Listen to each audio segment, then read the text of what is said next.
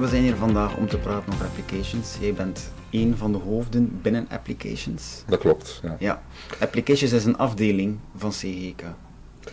Is een business line. Een dus, business line. Dus CK is georganiseerd in vier business lines, waarvan applications, Europees gezien dan, één grote business line vormt, eh, die goed is voor een kleine 100 miljoen euro omzet. Ja, en hoeveel mensen werken daar ongeveer? Ja, ik reken altijd 100.000 euro is één persoon. Dus als je heel de groep bekijkt van de business line applications over alle landen heen, 100 miljoen zou 1000 man zijn. Ja, Als je naar België kijkt, in België draaien we nu straks een eh, kleine 60 miljoen euro omzet, is goed voor 600 man. ja. Dus als het totaal van, van, van CGK 4500 man is ongeveer, dus Ja, we, we, gaan, we hebben nu, is applications. we hebben nu, ja, dat klopt. En, eh, we hebben nu juist de, de grens van de 500 miljoen euro omzet overschreden vorig jaar. Ja, Uh, maar inderdaad, in de verdeling, professional services is rond de 20% en dan 50-50 bij infrastructuur, uh, Ja. is applications en infrastructuur. en wat doet applications eigenlijk juist? Ja, zo zeggen, zoals het woord het zegt, bouwen wij applicaties of implementeren we pakketten eh, die dan uiteindelijk solutions worden voor onze klanten. Hè. Gaan we die configureren om als applicatie bij klanten te draaien. Meestal proberen we die ook zelf te onderhouden. Hè. Dus als we iets implementeren, dan is met de bedoeling van een lange termijn relatie met die klant te hebben en eigenlijk ook een onderhoudscontract af te sluiten om wat we gebouwd hebben te laten blijven evolueren en draaien in het beheer van CGK. Dat moet daarom niet in onze datacenters zijn, maar de meeste draaien wel in onze datacenters. Nu, hoe langer hoe meer, ook in de cloud, hè, in de Azure Cloud. Ja. Eh, binnen applications bestaan er ook een aantal afdelingen. Dat klopt. Dus we, hebben, we zijn voortdurend op zoek naar wat is nu de meest, zou zeggen, eh, optimale organisatie om onze klanten te bedienen. We hebben een tijd onszelf georganiseerd gehad vanuit de technologie-insteek. Mhm. De groep van Java, Ja, hè, Java Software Factory, .NET, Microsoft implementaties, eh, CRM, SharePoint. Dus dat is een technologie-insteek. Eigenlijk heeft de klant daar geen boodschap aan. Nee. Die komt naar Seca en die zegt, ik wil met Seca business doen. Hoe dat jij intern georganiseerd bent, zal mij worst wezen. hè. Ik zie één Seca voor mij. En ik wil hebben dat je afkomt met de juiste mensen om voor mij de oplossing die ik nodig heb te maken. Dus we hebben ons organisatie verschillende keren gedraaid en gekeerd en we blijven, hè, agile principe, inspect en adapt. We inspecteren van hoe loopt dat hier nu, wat loopt er eigenlijk niet goed en hoe zouden we dat beter kunnen doen. De insteek die we nu genomen hebben is echt een insteek die ook niet nieuw is. Hè. Op het moment, 15 jaar terug, als Ardatis overgenomen geweest is door Seca, was die insteek bij Ardatis daar ook al, dat is een sectorfocus. Gericht naar niche-markten, waarin dat wij zeggen, voilà, als Seca onderscheiden we ons daarin. We zijn in die business geïnteresseerd, hè, neem kinderbijslag als voorbeeld. We hebben al voor vier, vijf keren kinderbijdslagapplicaties geschreven. Niemand anders in België weet hoe dat ze dat moeten doen. Wij hebben daar een track record in, wij kunnen dat en we leveren iedere keer opnieuw op. Dat is wat klanten zoeken. Een partner die hun businesswereld verstaat, de technologie beheerst en eigenlijk een manier van projecten doen heeft. En dat is al onze agile projectmethodologie, om altijd succesvol hoge kwalitatieve software op te leveren. En dus ja, dat is nu de focus die we genomen hebben. En we hebben zo een aantal sectoren uitgekozen. En we noemen het de, de social sector, employment sector, dat is dan de VDAB, interim, waar dat we proberen eh, onszelf in te gaan profileren, waar dat we juist poetsbureau gewonnen hebben als nieuwe opdracht. Uh, en dan heb je alles wat daar rond de fondsen van bestaanszekerheid heeft. Zijn we ook al eeuwig mee bezig, al meer dan 20 jaar mee bezig, en een derde generatie oplossing aan het maken. Uh, en dan heb je alles wat we nu de non-profit noemen, en dat zijn dan de membership organisaties zitten daarin, uh, maar ook de CLB, een sociaal secretariaat, uh, met hun preventieve diensten en zo, die, die zitten dan in onze non-profitingen. Dat zijn de vier grote zuilen langs de kant van onze applicatie, social employment. Het zijn er eigenlijk vijf, ik ben nog Ventouris vergeten, dus we hebben daar eigenlijk vijf grote pijlers uh, van de organisatie van social employment en non-profit. Daarnaast hebben we gekozen, en dat is nieuw, smart cities als mm -hmm. een, een focus area. Nu, smart cities, als je gaat kijken onder de kap, wat zit daar vandaag in, dan is dat een Q-park. Dat is mobility eigenlijk. Daar zit, hè, waar dat we renta ook bij gestoken hebben met de leasemaatschappij. Er is daar een hele evolutie bezig. In heel die, ik zou zeggen, mobiliteitsproblematiek. En de steden spelen daar een centrale rol in. En daarom dat we dat smart city genoemd hebben. Ehm, en zijn we aan het kijken of dat we dat kunnen eh, verbreden. Hè. Maar onze eerste focus zal daar zijn mobiliteit die een uitdaging is voor de maatschappij, van hoe ga ik dat beter organiseren. Maar je ziet, ik praat in businesstaal. Ja, dus de, zeggen, wat de, betekent dus dat voor de, voor de mensen op de werkvloer zelf? Voilà, voor de mensen op de werkvloer betekent dat de oplossing uh, die we gaan aanreiken, dat we ten eerste een groep van mensen nodig hebben die die businesstaal kennen, daarin geïnteresseerd zijn en op die manier willen meedenken met de klant. Langs de andere kant, naar technologie toe, verwachten ze van ons dat wij een beetje vooruitkijken naar wat kan er allemaal met die nieuwe technologie en hoe zetten dat dan om, hè, artificiële intelligentie, hoe zetten dat nu om in een context van Q-park. Ah ja, die bareel zou intelligent kunnen zijn en die herkent uw nummerplaat en die weet van oké, jij bent te Jellen, je bent geregistreerd, ik ken u al, ik moet het allemaal niet meer vragen, ik moet geen kaartje niet meer gaan halen, ik weet wanneer dat je binnenkomt, ik ga vanzelf open, op het moment dat je vertrekt, weet ik ook dat jij dat zei die, die vertrokken zijn, dan kan ik uw rekening maken. Dus dat is een vereenvoudiging van het gebruiksgemak van de gebruiker van QPark. Dus, en dat is door het aanwenden van die nieuwe technologieën en door ja, als CGK dat effectief te weten en te kunnen implementeren. Ja, maar voor de, de analisten en de developers op de werkvloer verandert dan, dan in principe niet zoveel? Jawel, jawel, want we verwachten juist dat die analisten en developers ook allemaal mee geïnteresseerd zijn in de business van de klant en daarin meedenken. Uh, we hebben, ik zou zeggen dat al jaren geleden geïntroduceerd, dat we hebben allemaal verstandige mensen hè, ja. in, ons zeggen, dat die allemaal hun verstand mogen gebruiken. En niet gewoon zeggen van iemand heeft iets uitgedacht, ik zal dat nu maar gewoon uitvoeren. Als je niet begrijpt het waarom dat we dit bepaald scherm maken of dit bepaalde, deze bepaalde functionaliteit doen, dan is er iets mis. En als jij als developer geconfronteerd wordt met een stukje businesslogica die je moet implementeren en je snapt hem niet, dan weet ik niet of dat je dat op een goede manier gaat implementeren. Ja. Maar als je het niet snapt, is er misschien iets mis met die businesslogica en dan koppelen we dat terug aan de klant en vragen we waarom moeten we dat hier nu doen? Ja. Wat draagt daarbij? En dat is een, een hele verandering die we doorgevoerd hebben. En was dat vroeger niet zo misschien? Nee, nee, vroeger, de analist die capteerde gewoon alle requirements. Wij zaten samen, jij was de klant, ik was de analist. Ik probeerde te verzamelen van wat dat jij dacht dat nodig was voor een goede applicatie te bouwen. Ondertussen weten we dat de klant niet weet wat hij wil. Dus, ja. hè, uh, dus maar door het feit dat we vragen stellen, ik noteer maar, uh, maar ik stel ze kritisch in de zin van dat ik wat breder misschien ga, maar ik stel ze niet kritisch in de vraag vroeger. Hè, van waarom? Waarom heb je dat nu nodig? Ah ja, hè, ik moet zoeken in mijn databank. Ah ja, wat wilde zoeken? Ah ja, op de naam, op het adres, rekeningnummer, op die, en voordat je het weet, er zo tien parameters waar je wilt opzoeken. In de realiteit gaat die applicatie gebruikt worden met maar twee parameters wat je echt zoekt. Die andere acht worden nooit gebruikt. Dus beeld in dat je die daar ook allemaal geïmplementeerd hebt. En dat is in de typische watervalmethodiek het geval. Je implementeert die alle tien. Op het einde heb je een toepassing gemaakt waarvan dat er 30, 40 procent echt gebruikt wordt en 60 procent van de codebase wordt nooit aangeraakt, wordt nooit gebruikt door de gebruiker. Ja. Moet ze wel maintainen, een grote lokke applicatie die je gebouwd hebt, kun je inbeelden, naar kostprijs van het project en nadien naar het onderhoud. Dat kost allemaal geld. Dat proberen wij te vermijden. Hè. Dat is onze agile methodologie. Meedenken met de klant, begrijpen waarom dat die dingen moet. Hè. Onze impactanalyses die we toepassen, de vijf whys die we stellen van waarom dit niet. En als we dan, dan bouwen een applicatie die de essentie doet van wat ze moet doen. Niet meer, niet minder. Ja. En dat kost dus minder en is ook gemakkelijker te. Ja. En dus die reorganisatie die onlangs doorgevoerd is? Die, had, die heeft tot doel, die heeft tot doel van dichter nog in die business van onze klanten te komen en daar meer proactief in bezig te zijn.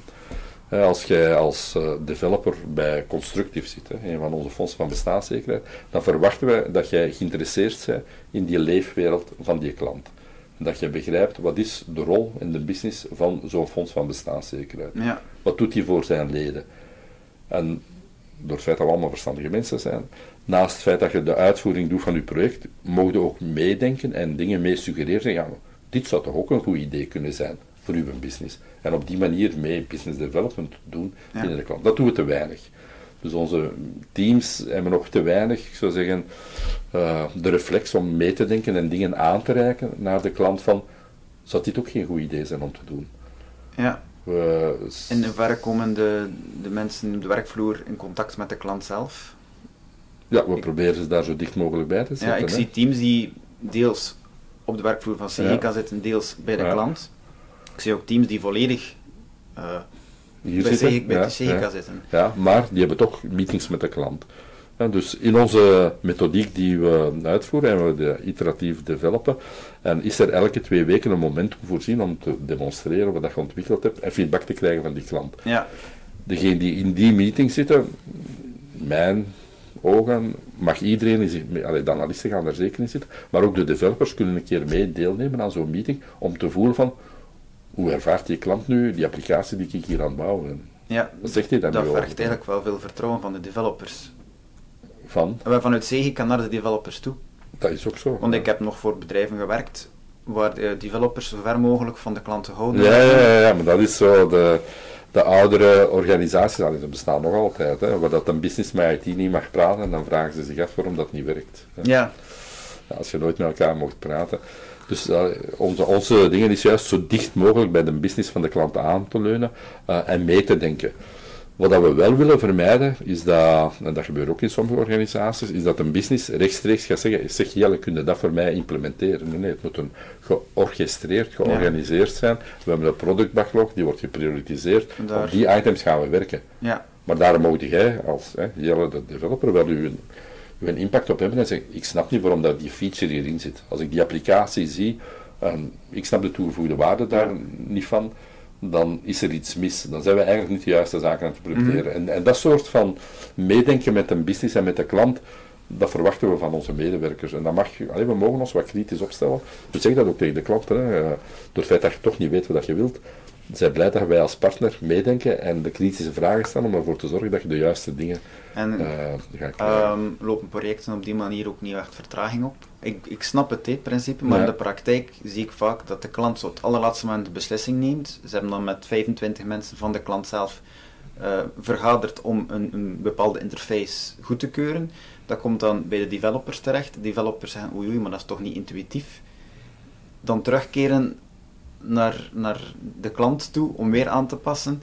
Um, de uiteindelijk resultaat zal veel beter zijn, daar twijfel ik niet aan. Maar hoe wordt de klant daarin dan ondersteund om, om te maken dat er niet ontzettend veel vertraging opgelopen wordt? Ja, het is natuurlijk niet de bedoeling dat alles wat dat, zo zeggen, de analisten samen met de business heeft voorbereid, nog een keer terug iedere keer in vraag te stellen door elke developer. Hè, en dat we op die manier geen meter vooruit gaan. Uh, als je het hebt over de intuïtiviteit van applicaties, dan zijn er normaal gezien op voorhand een stukje UX-design gedaan, die een aantal guidelines mee vastgelegd zijn, waarover niet meer moet gediscussieerd worden. Zo maken we die nieuwe applicatie. Die buttons staan daar, mhm. dat is een soort van menustructuur en dat. Je legt dat eenmalig vast, na goede observatie van wat moet die applicatie doen, waar, hoe gaat die gebruiker er straks mee omgaan, en dan heb je dat vastgelegd en stukje gebetoneerd toch, om te vermijden dat je daar niet discussie Dus het is een, een, een, evenwicht. In ja, het is een gezond evenwicht. Worden de developers mee betrokken en op sommige momenten moet het gewoon... Ja, moet, op een bepaald moment moet het wel bevriezen en, en, en, vooruit gaan. Hè. Het feit dat we incrementeel opleveren, is ook met de bedoeling van incrementeel in productie te zetten. Mhm. Sommige applicaties lukt ons dat ook, elke 14 dagen een nieuwe release in productie. Dat is voor de meeste klanten een uh, heel fijne beleving, mhm. in zoverre dat je ervoor zorgt dat je geen regressie hebt. De, de grootste dooddoener van een, uh, de klanten die een, uh, gelukkig moet blijven, is dat als je hem iets nieuw geeft, dat wat dat gisteren werkte, vandaag ook nog werkt. En dus, ja. regressie, de, Bill Gates heeft dat ooit uitgevonden, hè, regressie. Met de maken, eerste Microsoft releases uh, die op de markt kwamen, voordat je het weet hadden een blauw scherm, we mochten erop starten en dingen. En we zijn er nu allemaal gewoon geworden dat je af en toe zo'n keer een blauw scherm hebt. Terwijl daar helemaal geen reden voor is dat dat zou moeten mogen. Hè. Ja, maar ja, soms in de praktijk kan het niet anders. Hè. Van zo'n blauw scherm te Nee, nee, als je een functie gebouwd hebt ja. en er wordt nadien gevraagd van die, die functie aan te passen, ja. uh, dat er soms dingen fout lopen. In de praktijk. Maar daarom hebben wij een aantal uh, afspraken gemaakt hè, binnen onze software factory van hoe wij software maken. En dat is echt craftsmanship. Hè. Dus ik ben een vaste believer dat developen uh, een, uh, een stijl is, craftsmanship, die een mhm. aantal best practices moet toepassen om die hoge kwaliteit software te kunnen garanderen. En te vermijden dat de klant regressie heeft. En dus dat zijn al die extreme programming best practices, waaronder test-driven development, refactoren, ja. Uh, al, al, die zaken, die, die moeten permanent toegepast worden om er eigenlijk voor te zorgen dat je hoge kwaliteit... En zo zeggen, we bewijzen het. We bewijzen het met, met toepassingen die ondertussen al meer dan tien jaar draaien, dat als je dat consequent blijft doen, dan heb je een stabiele, onderhoudbare, betaalbare applicatie. En anders, als je dat niet doet, dan heb je zodanige spaghetti waar dan niemand nog durft aankomen. Want zegt, als ik hier aan draai, gaat er interachter van alles uh, omvallen. En, ja. Ja. Hoe wordt innovatie binnen applications um, bevorderd en, en gedeeld binnen de organisatie? Het is dus heel belangrijk, hè, als klanten naar ons kijken als hun uh, partner, hun trusted technologiepartner, dat wij een stukje vooruit kijken. Van wat kan met die nieuwe emerging technologies. We hebben daar nu, we, hadden al jaren een aantal initiatieven om dat te doen. Hè. Onze gilde-meetings dragen daartoe bij, onze knowledge sharing events, onze sandboxes, allemaal mooie termen, hè. die komen mhm. dan bij Spotify of van ergens anders, uh, die we allemaal omarmd hebben, allemaal met de, als doelstelling, los van uw projectwerking, tijd geven aan onze medewerkers om boeken te lezen, om daarover samen te spelen, uh, dingen uit te proberen. Hè, onze exploratory days die we organiseren, dat zijn de hackathons. Hè, Dus al die dingen dienen, ja, die dienen allemaal om eigenlijk voeling te krijgen met wat, wat zou dat nieuw ding nu kunnen betekenen voor ons. Nu, dit jaar, hè, in onze nieuwe organisatie, hebben we het nog wat, wat meer, ik zou zeggen, ruimte gegeven. Uh, we hebben een miljoen euro uitgetrokken uh, om eigenlijk een groep van mensen te laten echt proactief met die nieuwe technologie te experimenteren. Internet of Things, ja, dat is sensoren en dingen. Hoe kunnen we dat gaan toepassen? Wel, we gaan er zelf mee experimenteren. We gaan die sensoren, we gaan die aankopen. We gaan daar wat toepassingen maken. Machine learning hetzelfde. En we gaan proberen wat, wat cases te maken en te zien van oké, hoe zou dit hier voor onze klant terug naar constructief in de bouw iets kunnen zijn? Internet of Things in de bouw ja, stel dat je al je machines, heel je machinepark zou uitrusten met extra sensoren, al die data, wat kun je daarvan leren? Ja, misschien hoeveel dat gebruikt wordt, dit en dat al. Ja. Dus je kunt daar, hè, data analytics is dan het andere dat daarbij komt. Mhm. Dus al die zaken proberen wij proactief naar, ja, ik zou zeggen, de transformaties waar onze klanten door moeten gaan om de digitale mogelijkheden die er vandaag zijn te omarmen. Dan moeten ze naar Seca kijken en zeggen van, ah, Seca, inspireert ons en helpt ons nadien om proof of concept te doen of om reëel nieuwe projecten te doen. Ja, uh, binnen CGK leeft de CEO van je eigen carrière. Ja. Als developer, hoe kan je deelnemen aan zo'n innovatieprojecten?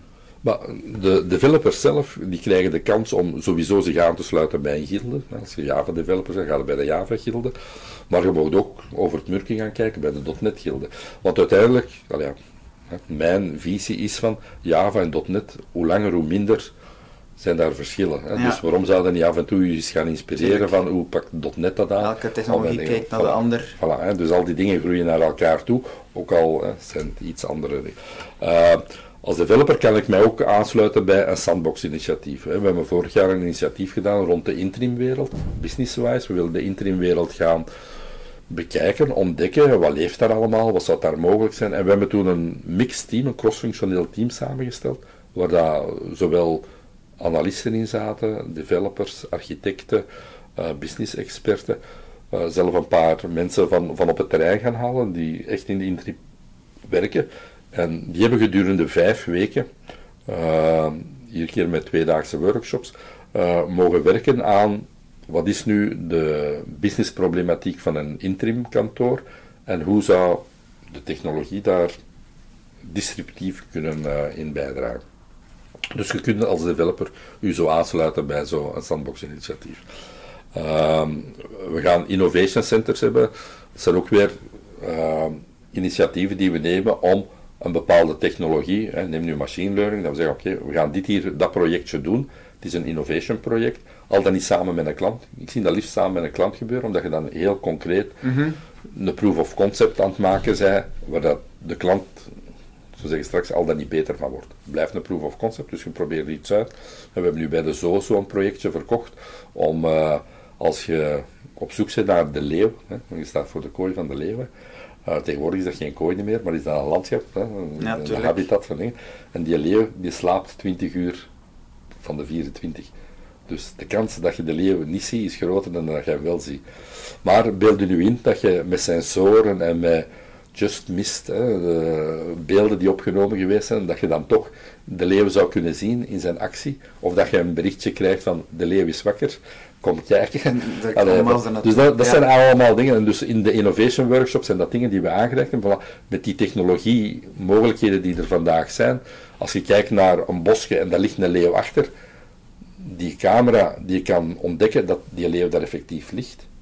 En dan aan de mensen die daar staan indicatie geven, hier ligt de leeuw. Ja. Dus men dit in een paar jaar met de HoloLens. Voilà. Eh, maar dus dat zijn eigenlijk allemaal zaken waar we proberen concreet samen met de klanten een proof of concept uit. En onze developers, die kunnen dan ook zeggen, ja, interesseert mij, ik ben een leeuwenliefhebber, ik Ja. wil graag meehelpen aan, aan dat project. Ja, ja. En dat project, ehm, dat valt onder, je hebt de naam juist gezegd, maar ik ben het vergeten. Innovation Center. In, Ja. in, in welke zin is Innovation Center anders dan de Gildes? De gildes zijn, gelijk in de middeleeuwen, mensen die eenzelfde beroep doen. De bakkers, de beenhouwers, de dingen. Ze doen die hetzelfde beroep en die delen hun ervaringen over hoe bak ik nu een brood. Ja. Uh, dat is de gildewerking. En die, gaan, en die moeten ervoor zorgen dat binnen de bakkersgilde dan, hè, als ik even in de middeleeuwen blijf hangen, uh, dat de laatste nieuwe technieken om goed brood te bakken, dat we die doorgeven aan elkaar. Als je dat vertaalt naar onze Java-mensen, voilà, er zijn nieuwe frameworks, uh, dingen, voilà, Angular 2.0 is daar, voilà, hoe gaat het dan straks? Een 7? Ja. Uh, zie, voilà, ik loop wat achter. Uh, maar dus belangrijk om mee te zijn met die laatste nieuwe dingen. En als er iemand in een project zit, die zit nog op de 2.0 en de ander zit al aan de 7, dat hem deelt en de verschillen toont. Voilà, dat gaat het straks allemaal gemakkelijker kunnen doen uh, als je met de laatste nieuwe versie zit. Dat verwachten van een gildewerking. Een uh, innovatie is echt een concreet project. Een Ja. concrete use case van de klant liefst, die we proberen te implementeren en dan alle pijnpunten te ontdekken van hoe gemakkelijk of hoe moeilijk is dat om dat te implementeren. En waar ligt dan het verschil met de sandboxes? Want de sandboxes zijn ook concrete projecten. Ja, een sandbox, uh, eigenlijk, ik zeg altijd, er zit een, een logica in de stappen. Je zegt van, ah, er komt iets nieuws aan, ik ga er eerst over lezen. We doen een leesgroep over dat nieuwe dat eraan komt. Dan zeg je, oké, ja, nu dat ik dat gelezen heb, ik zou er eens willen mee spelen. En dan zou ik kunnen zeggen, van, kijk, ik vraag een sandbox aan om daarmee te kunnen spelen. Ik, ik wil met drie, vier mensen, vijf mensen gedurende twee dagen, drie dagen daarmee spelen. Dat is een sandbox, heel goed afgebakend. Met als output, we hebben ermee gespeeld en we een aantal lessons learned hebben. Voor de rest, dat is geen use case concreet van een klant geweest of dingen. Het is gewoon discoveren nog Ja. en het ontdekken van wat zou dat kunnen betekenen. Als je dan een goed beeld hebt van, ah, dat zou dat kunnen betekenen. De volgende stap zou dan een innovation initiatief kunnen zijn, waar je zegt van, oké, nu ga ik die use case van die klant constructief hier nemen en ik ga hem proberen dat nu eens met wat we daar geleerd hebben, een keer echt Ja. toe te passen, Ja. te zien. En liefst dan hè, een, een POC met de klant, die al dan niet half betaald is door de klant, en op die manier bouwen we samen. En als je die fase achter de rug, dan zeg je, oké, met wat we nu geleerd hebben, kunnen we echt een project, kunnen, dat is robuust, stabiel, we geloven erin, voilà, we kunnen dat in een project gaan toepassen. Dus dat zijn de verschillende stappen Ja. in hoe dat... eh, en onze developers en onze analisten kunnen in elk van die stappen mee participeren. CEO van uw eigen carrière heeft daar op zich niet echt iets mee te maken, maar wel met het vormen en u, u- Ja. u verder te laten evolueren als persoon met de- uw kennisdomein. Ja, je krijgt die kansen om voortdurend bij te Ja. studeren op die manier. En de CEO van uw eigen carrière heeft meer over uw carrièrepad te maken. Ja, tuurlijk, maar ja, daar is- daar houdt maar, maar dat, hangt, ja, dat hangt aan elkaar voor Ja. een stuk. Hè. Ja. Welke vragen heb ik hier nog gekregen? Ehm, agile development, evolutie. Ja. Allee, ik zit, ik, heb mee aan, aan de wieg gestaan hier in, in België om die agile development methodiek, en, en dat is een, een term die heel veel dekt als je naar het landschap kijkt van alle methodes en technieken die bestaan. Ehm, je ziet dat men nu terug aan het vervallen is in hè, de tools die dan nodig zijn om dan de juiste zaken te doen. Dus we vervallen terug in, in het verkeerde. Wat de essentie van een goede agile development aanpak is dat je gedisciplineerd een aantal zaken gaan doen. Dat is dat craftsmanship om goede kwaliteitssoftware te schrijven. Daar falen de meesten al mee. Hè. Ze dwingen dat niet af. Als we software factory visits doen, ik heb hier de voorbije jaren meer dan 100 gedaan. Dus als je dan zegt, wat is de essentie, waarom lukt dat bij ons zo goed en bij u niet? Dus omdat wij van onze developers eisen tussen quotes gewoon afgesproken hebben van kijk, er zijn een aantal dingen waar we niet over discussiëren. Hè. Bij ons wordt er geautomatiseerde testen geschreven, er wordt gerefactored. Je moet pairen. Hè. Ook om die collectieve ownership te hebben en te leren van elkaar. Niet altijd, geen 100% van uw tijd, maar pair programming is bij ons geen uitzondering, maar is de regel. Ja, dat toen ik bij uh, CGK binnenkwam, ik had voilà, van voilà, voilà. En dat zijn allemaal zaken die, als ik babbel met andere IT-managers, die zeggen, ja, ja, maar dat durven wij niet vragen aan onze developers. Ik zeg, allee, ik vind dat straf eigenlijk, dat je aan je developers niet durft vragen van professioneel te werken. Wat is dat dan gezegd? Ik zeg, ja, de meeste bedrijven denken van per programming, dat is twee keer betalen ja, maar één keer programmeren, maar op, op termijn loont het zich wel. Ja, en het is geen twee keer betalen. Er zijn ook heel veel studies van geweest. Hè. Als ik dat hier ingevoerd heb, uh, 14, 15 jaar geleden, hè, zijn we begonnen met die technieken toe te passen.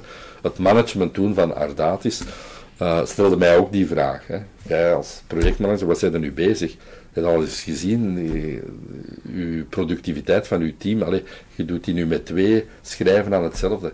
Ik zeg, voilà, hè, er zijn studies die aantonen dat die productiviteit juist beter is. Hè, een betere kwaliteit van code. Mensen zijn van nature uh, eigenlijk niet zo efficiënt als ze alleen werken. Dus die hebben hulp nodig uh, van elkaar om de juiste dingen te doen op de meest efficiënte manier. Um, ik heb zo een keer aan een heel ervaren uh, Java-developer gevraagd van, nadat hij al zo vier, vijf jaar bezig was met pair programming, hoe ervaarde dat nu? En die zegt, ah, wel, dat is, uh, uw dag vliegt voorbij, hè? daar begint het dan mee. Je komt in een zone terecht, zegt hem, je hebt twee brains. Dat is een heel rare ervaring, zegt hem, maar als je dan een keer alleen iets moet doen, stel dan vast van, oei, ik mis precies een brain. Dat is uh, het feit dat je permanent in dialoog bent over de juiste dingen doen en je scherp houden, dat brengt u in een flow van productiviteit die je alleen nooit kunt bereiken. Nee. En het eindresultaat, zegt hem, is dan zodanig goed eigenlijk, dat uh, ja, ook het afterwork nadien, om eventueel nog wat bugs op te lossen en dingen, veel, veel minder is dan als je iets alleen zou doen. En vroeger, ik heb zelf ooit in mijn heel jonge jaren gedevelopt, en ik heb ooit eh, het voorval gehad dat ik drie, vier uur aan het zoeken was naar een bepaald probleem in de codebase. En dan heb je het effect van, Jelle, kom eens even kijken.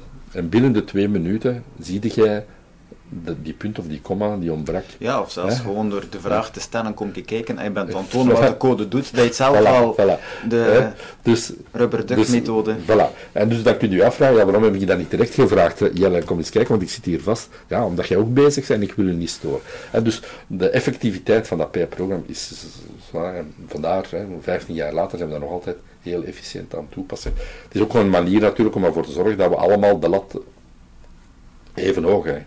Want jij bent misschien een propere developer en ik wat minder, wat slordiger, wat kantjes afvrijen, niet overal een test mhm. schrijven en dat. Ja, het feit dat wij samenwerken, dwingen we elkaar om diezelfde standaard toe te passen. ik, eh, ik, heb vroeger teams gehad van 30 developers die allemaal hun eigen codestandaard hadden. Ook al hadden we gemeenschappelijk gedefinieerd, maar ze hadden allemaal hun eigen versie gemaakt, hun eigen dialect kunnen zeggen, van diezelfde codestandaard. En je vond dat ook terug in de codebase. Want ik ging aan uw code niet aankomen. Ik, ja, dat is ja, ik, code, ik als front-end developer nooit, nooit gekeken naar back-end voilà, uh, .NET omgevingen. En dan is per programming gedaan met de backenders. Voilà. En ik oh, zit dat zo in elkaar, is wel leuk om een keer te zien. Ja. Daarmee ook dat wij de full stack proberen te doen. We maken geen onderscheid niet meer tussen de front-end developers en de back-end developers. We zeggen nee, je bent een full stack developer. Je doet alle layers. Je doet de front-end, de business logica en de access naar de database. Ja. Terug aan de vraag agile development. Ja, de evolutie. De evolutie daarin. Ik zou zeggen, uh, ik denk dat uh, naar de essentie van agile development, dat die er nog altijd staat. Hè. Dat manifest is in, in 2001 geschreven. Uh, het gaat erover dat, dat je mensen laat nadenken, een gezond verstand laat gebruiken over wat ze doen, dat dat belangrijker is dan de eventueel vastgelegde procedures en standaarden. ook daar weer een anekdote. Ik heb ooit in een grote bank gehoord, hè, als Java pas opkwam, dat ze zeggen van, ah, kijk, voor Java, je moet dezelfde code repository gebruiken als voor COBOL mainframe. Was daar helemaal niet op afgestemd. Maar bon, ergens in die voor een toren zat er iemand verantwoordelijk voor de standaarden en procedures. En die had gezegd, ja, waarom zouden wij voor Java een uitzondering maken? Ja, gewoon omdat dat een andere wereld is, moeten dat ook op een andere manier aanpakken. Het feit dat die een dialoog zelf niet kon plaatsvinden, en in die grote banken of verzekeringsmaatschappijen was dat dikwijls het geval, is schrijnend. Dan worden die verplicht van niet effectief te werken.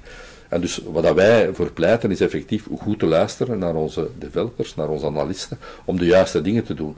En daar is er een evolutie in. Hè, van ja, welk framework zou ik gebruiken, welke dingen, hoe schrijf ik mijn testen. Ik ben hè, al jaren niet meer in de developmentwereld zelf actief, maar ik kan me inbeelden dat we daar in onze craftsmanship effectief evoluties zien. En dingen anders doen nu dan dat we ze tien jaar geleden doen. Ook heel de architectuur met zijn microcomponenten en zijn microservices en zo. Je maakt nu een andere architectuur dan uh, eh, 15 jaar geleden. Ja. Uh, naar de methodiek toe zeg ik altijd, er is niet zoiets als een uh, silver bullet, een uh, one-fit-all solution. Nee, je moet dat project per project bekijken. Wat is hier nu de beste aanpak met het team, met, de, met uw klant, de interactie die je kunt hebben met die klant en daar dan de juiste dingen mee doen. Maar er zijn een aantal zaken waar je nooit geen compromissen mag op maken. Ja. Het is inderdaad ook wel altijd blijvend wakker zijn dat je niet vervalt in gebruik van tools, maar echt wel. En begrijpen waarom dat je de dingen doet. Ja. Uh, ik weet niet, een filmpje dat ik onlangs gezien heb, waar dat iemand in een wachtzaal zit en uh, iedereen staat recht, maar dat zijn allemaal fake acteurs. Ze staan allemaal recht als ze een bepaalde toon horen. En jij zit daar als enige die niet geïnformeerd is over dingen. En dus in het begin blijf jij zitten, ja, is. En op een bepaald moment sta je gewoon mee recht. Hè, want iedereen staat en denk ja, een toon, dat is zo'n beetje... Op een bepaald moment zijn al die acteurs wel weg eigenlijk. En zit jij nog als enige daar, dan komt een nieuwe, ook een, een mens die niet weet van dat verhaal, binnen die komt naast u zitten en die ziet u recht staan. En na twee keer vraagt, ja, waarom sta jij recht? Ja, ja, dat is hier de gewoonte. Iedereen Dus dat mensen bepaalde rituelen uh, toepassen zonder nog te begrijpen waarom is dat zo. Dat was wat dat filmpje wou aantonen. Blijf je gezond verstand gebruiken en ja. Zo van die Japannertjes en bruggen die naar boven kijken, omdat iedereen ook naar boven voilà, kijkt. Ja. ja. Dus, uh, en pas op, hè, wij als mensen op een bepaald moment, we zijn een beetje routine dieren ook, en stoppen we met na te denken. We gaan s morgens in een rondetje staan, hè, onze daily stand-up meeting. Maar we weten eigenlijk niet meer waarom dat, dat dient eigenlijk. Hè. we staan mee in dat rondetje. Hè. We moeten ook nog iets zeggen. Hè. We zeggen ook Maar de echte essentie van wat dat er in dat moment zou moeten gebeuren, ontsnapt misschien. Ik hoop dat dat niet zo is. Hè. Allee, we geven genoeg training en opleiding om hopelijk te vermijden dat dat mhm. zich voordoet. Maar als je niet oplet, dan zijn er zo'n aantal rituelen die we wel aan het doen zijn, waar dat mensen niet meer bij stilstaan. Ja, waarom doen we dat nu? Waarom peren wij? Hè? Waarom moet ik nu bij u peren eigenlijk? Ik wil liever alleen werken dat moet kunnen uitgelegd worden. Ja. Nu, wij zijn erin geslaagd, en dat is het plezante van die rondleidingen die ik doe, laat ik de mensen in de team zelf vertellen waarom dat ze aan het doen zijn, wat dat ze aan het doen zijn. En iedereen, ga ik vanuit, bijna iedereen in onze team, begrijpt heel goed het waarom dat we al die rituelen doen. En wat dat daar de benefits van zijn voor zichzelf en voor de klant. Uh, ja. Nog een paar vragen die ik gekregen heb. Ehm, sleutelen aan de eh, entiteit van Segica? Willen we dat de markt ons anders bekijkt? Ik denk het wel. Hè. Dus de, de markt, als je even de, de dingen terug... We zijn ontstaan vanuit de Limburgse reconversie. Ik weet niet of je dat weet. Hè. Dus mhm. dat, dat, waren puur datacenter services. Hè. Datacenter services voor de koolmijn en dingen. En dat heeft heel lang een beetje de, het imago geweest van... Segica is een infrastructuurbedrijf. Die doen, hebben hun eigen datacenters, doen datacenter services. In 2006 hebben ze Ardatis overgenomen. Dat was de applicatiegroep die hier zat, in Leuven, in de gebouwen. Uh, en dan kwam die component applications erbij. het imago, dat heeft zeker drie, vier, vijf jaar geduurd, buiten de klanten die al met gratis werkten, om dat imago van Seca doet ook applicaties en is daar kredietwaardig in, om die ja, waar te maken. We hebben drie jaar geleden of vier jaar geleden EDAN overgenomen, Business Solutions. Dus eh, echt het Accepta Navision implementatie. Dat deden we vroeger niet. Dus uh, ah, zeker is nu ook een ERP-speler. Ah, tja, zeker een ERP-speler. Dus het feit dat wij permanent onze uh, mogelijkheden verbreden eigenlijk, is voor onze klanten en voor de buitenwereld niet zo evident. Ik krijg op een bepaald moment dat labeltje opgepikt van ja, je zei infrastructuur. ik, weet veel developers denken dat CGK enkel professional service is. Voilà, Omdat ze een telefoontje krijgen van CGK om te gaan werken bij een klant van CGK. Ja, ja. Nou, oeh, is er ook een applications. Voilà, dus, is dat.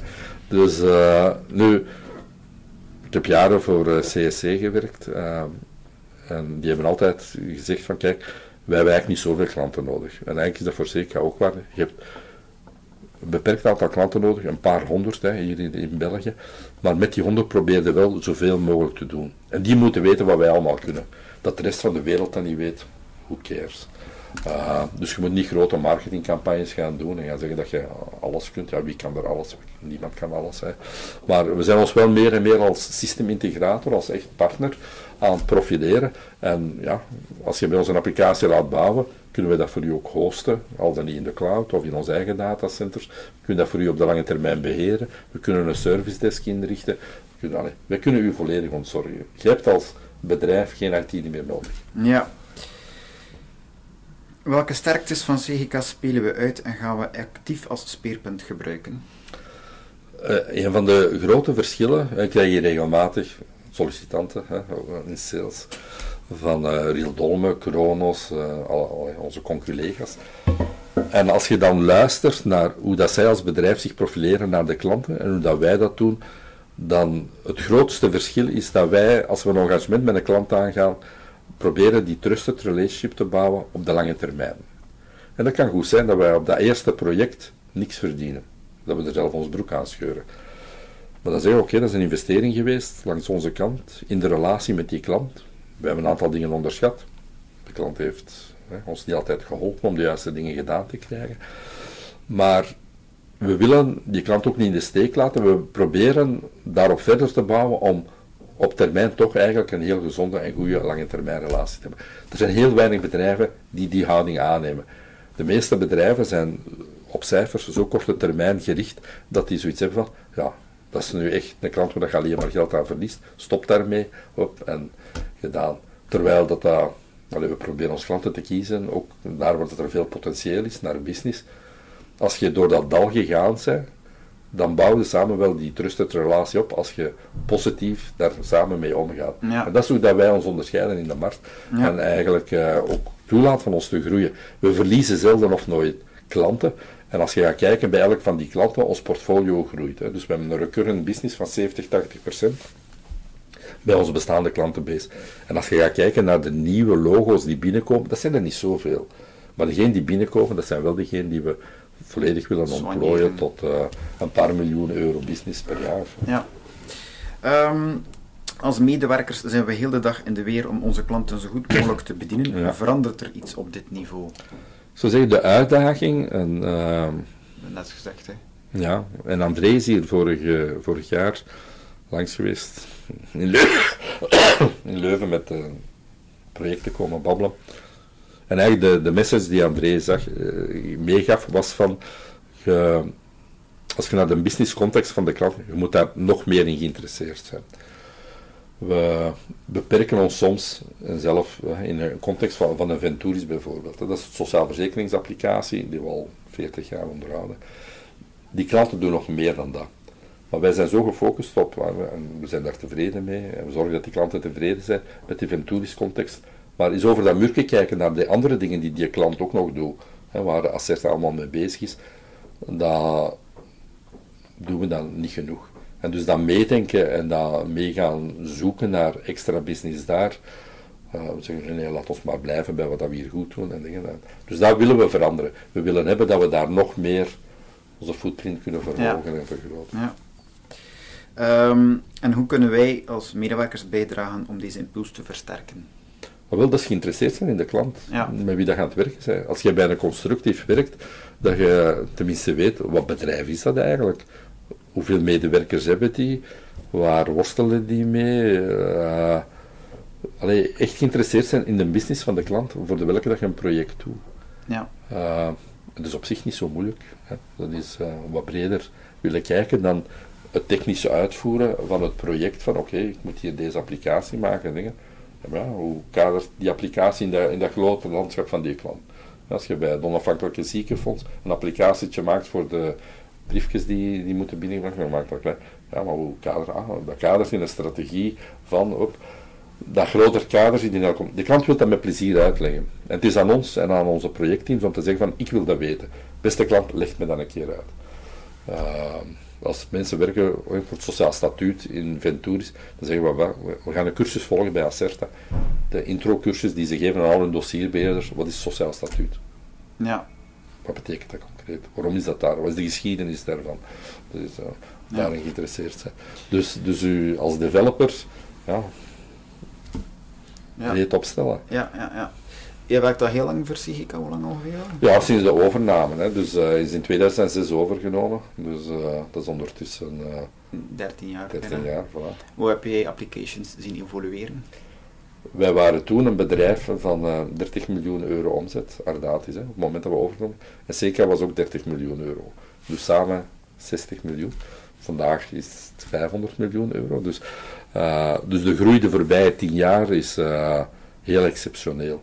Uh, en ik blijf herhalen naar al onze medewerkers, het is heel plezant om te werken in een groeibedrijf. Want in een groeibedrijf is er heel veel mogelijk, wordt er heel veel geïnvesteerd in de mensen en dingen. Als je ooit gewerkt hebt voor een IBM of een ander, een bedrijf dat eigenlijk aan het schrinken geweest is en iedere keer opnieuw mensen moet laten afvloeien, en een Proximus vandaag in de krant, 2000 man die ze moeten laten gaan weer, ja, die komen van ooit uh, ja. 26.000 man. Hè. Vandaag ja. zijn die nog 12, 14, ja, 12. Ze willen naar 10.000. Dus dat is niet plezant om in zo'n context te werken. Ook al is het werk misschien heel interessant, maar die druk en dat klimaat die ontstaat op de werkvloer, door het feit dat je moet schrinken met een aantal medewerkers, dat is bij ons niet het geval. Hè. Wij, wij groeien elk jaar met een paar honderd medewerkers. Uh, en dat creëert nieuwe dynamiek op de werkvloer ook, nieuwe inzichten. Uh, af en toe vertrekken er ook mensen natuurlijk, en dat maakt daar deel van uit. Maar bon, uh, we zijn een groeibedrijf. Dus, uh, en dat, is, ja, dat geeft heel veel mogelijkheden en heel veel kansen om als CEO van uw eigen carrière effectief ook mee te ja. groeien. In, en hoe zie je de toekomst dan? Rooskleurig? Ik zie, de, ja, nee, ik zie de, de toekomst als dat wij in een aantal, en dat is vandaag al zo, zo een stuk, in een aantal niche-markten gewoon de partner zijn. Dat daar niet over gediscussieerd In de kinderbijslagwereld is dat al zo. Hè. Daar wordt niet over gediscussieerd. Ja, Kronos mag misschien wat kruimels links en rechts doen, maar er is eigenlijk, eigenlijk maar één partij die dat hier kan doen. En Ja. die klanten, ook die privé eh, kinderbijslag, die zeggen van, ja, je moet niet alleen hè, de applicatie laten bouwen, door zeggen, ook het onderhoud, en dat hebben we nu getekend, maar ook de hosting, hè, want we willen toch alles in één ding. Terwijl hosting kan perfect ergens anders door iemand anders gedaan worden, maar dan hebben we wel twee partijen. Zeggen, nee, nee, we willen alles bij één partij. End-to-end verantwoordelijkheid. En dat is waar dat CGK, zo zeggen, zijn footprint moet uitbreiden, van zo in x aantal niches, en de markt is groot genoeg, uh, ja, de partner te zijn voor de komende 10, 20 jaar. En dan zitten we allemaal uh, op roze en Ja. uh, doen we boeiende dingen. Ja, oké. Super bedankt voor de babbel. Ja, graag gedaan.